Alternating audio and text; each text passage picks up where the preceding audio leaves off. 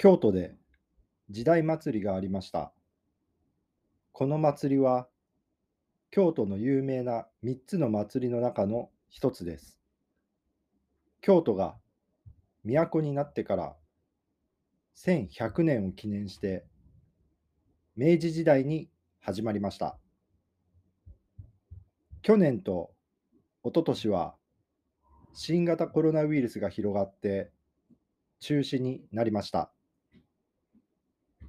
この祭りでは平安時代から明治時代までいろいろな時代の着物を着た人が歩く行列が人気です。23日は2000人ぐらいが約1.5キロを歩きました。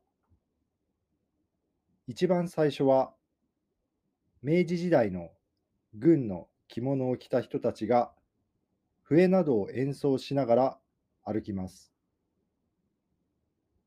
江戸時代の武士や十二一重を着た女性などだんだん古い時代の人になります。行列が通る場所では大勢の人が集まって拍手をしたり写真を撮ったりしていました。大学生の女性は